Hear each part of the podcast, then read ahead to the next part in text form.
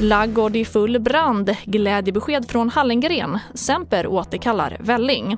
Ja, här är T V fyra-nyheterna som börjar i Stöcksjö söder om Umeå där en fullt utvecklad brand pågår i en laggård och den går inte att stoppa. Av de sextio till sjuttio djur som fanns i byggnaden hann ägaren tillsammans med räddningstjänsten rädda ett tiotal. Även en intilliggande maskinhall kan vara hotad av branden. Och tidigare idag meddelade socialminister Lena Hallengren om lättnader i restriktionerna för fullvaccinerade äldre på särskilda boenden.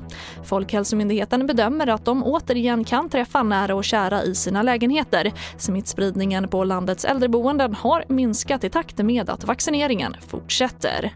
För den äldre som är fullvaccinerad går det dock att lämna nya och också efterlängtade besked. Två veckor efter att man har fått den andra dosen så går det att ta emot besök utan speciella smittförebyggande åtgärder i den situationen.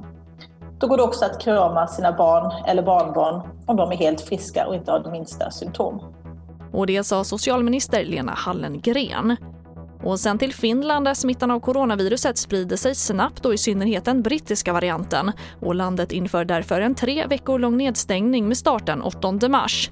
Nedstängningen innebär bland annat att restauranger och gym stängs och skolelever över tretton år ska ha distansundervisning. Finland har rapporterat drygt sjuhundra dödsfall till följd av covid nitton så här långt under pandemin. Och vi avslutar med att barnmatstillverkaren Semper återkallar produkten fullkornsvälling mild med havre från åtta månader. Förpackningarna har konstaterats innehålla även fullkornsvälling med banan och Katrin Blommon för barn från arton månader. Och personer som köpt produkten kan återlämna den och få pengarna tillbaka. Och det var T V fyra-nyheterna. Jag heter Charlotte Hemgren.